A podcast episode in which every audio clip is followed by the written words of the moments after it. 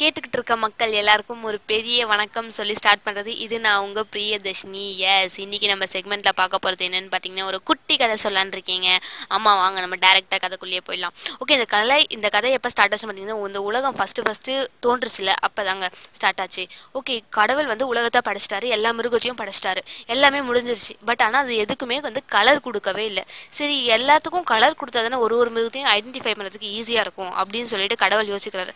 சரி ஒரு ஒரு நாளைக்கு ஒரு ஒரு மிருகங்களுக்கு வந்து நம்ம கலர் கொடுக்கலாம் அப்படின்னு சொல்லிட்டு பிளான் போடுறாரு. அவர் போட்ட ஷெடியூல் படி ஃபர்ஸ்ட் டே வந்து அனிமல்ஸ்க்கும் செகண்ட் டே வந்து குட்டி குட்டி இன்செக்ட்க்கும் தேர்ட் டே வந்து பறவைங்களுக்கும் கொடுக்கலாம் அப்படின்னு சொல்லிட்டு சொல்கிறாரு ஃபர்ஸ்ட் டே முடிஞ்சிச்சு செகண்ட் டேவும் இன்செக்ட் வந்து கலர் எல்லாம் வாங்கிட்டு போயிடுச்சு. தேர்ட் டே அதாவது பறவைங்களுக்குன்னு சொல்லியிருக்காரு. சரின்னு சொல்லிட்டு கலர் வந்த பறவைங்களுக்கு எல்லாமே கலர் கொடுக்க ஸ்டார்ட் பண்ணியிருக்காரு. அதே மாதிரி ஃபர்ஸ்ட்டு ஒன்று வருது கொடுக்குறாரு செகண்ட் ஒன்று வருது கொடுக்குறாரு. ஆனால் ஒரு பறவை இனம் மட்டும் ரொம்ப தூரத்தில் கடவுளை நோக்கி வந்துட்டு இருக்கு தனக்காக ஒரு கலர் வேணும் அப்படின்னு சொல்லிட்டு. ஆனால் அது வர வழியில் பார்த்தீங்கன்னா ரொம்ப மழை பெய்யுது ரொம்ப வெயில் அடிக்குது ரொம்ப கஷ்டப்பட்டு எனக்கு எப்படினாச்சும் கலர் வேணும் அப்படின்னு சொல்லிட்டு கடவுளை நோக்கி வந்துக்கிட்டே இருக்கு. எதுவுமே பொருட்படுத்தாமல் சரி வரட்டும் அப்படின்னு சொல்லிட்டு கடவுளும் வெயிட் பண்ணிகிட்டே இருக்காரு. அந்த பறவை இனம் வரும்னு சொல்லிட்டு. எல்லா பறவைகளும் வந்ததுனால எல்லா பறவைகளுக்கும் கலர் கொடுத்து கொடுத்து கடவுள்கிட்ட இருந்து கலர் பாக்ஸ் காலி ஆயிடுச்சுங்க. எல்லாத்துலேயுமே ரொம்ப குட்டி குட்டியாக ரொம்ப கொஞ்சோண்டு அப்படிதாங்க கலர் பாக்ஸ் இருந்துச்சு.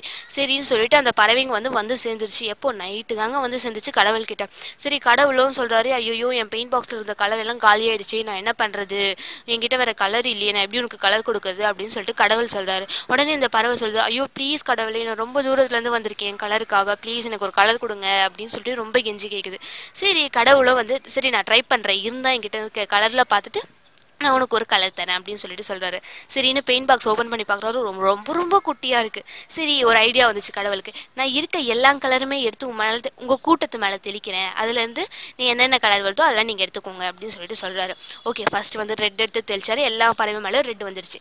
நெக்ஸ்ட் வந்து எல்லாத்துலேயும் குட்டி கொஞ்சம் கொஞ்சம் இருக்கிறதுனால எல்லார் மேலேயும் கொஞ்சம் கொஞ்சமாக தான் பட்டுச்சு. ஓகேவா செகண்ட் வந்து க்ரீன் எடுத்து தெளிக்கிறாரு. எல்லா பறவை மேலே க்ரீனாக இருந்துச்சு. தேர்டு எல்லோ அது மாதிரி தெளிச்சிட்டே போறாரு.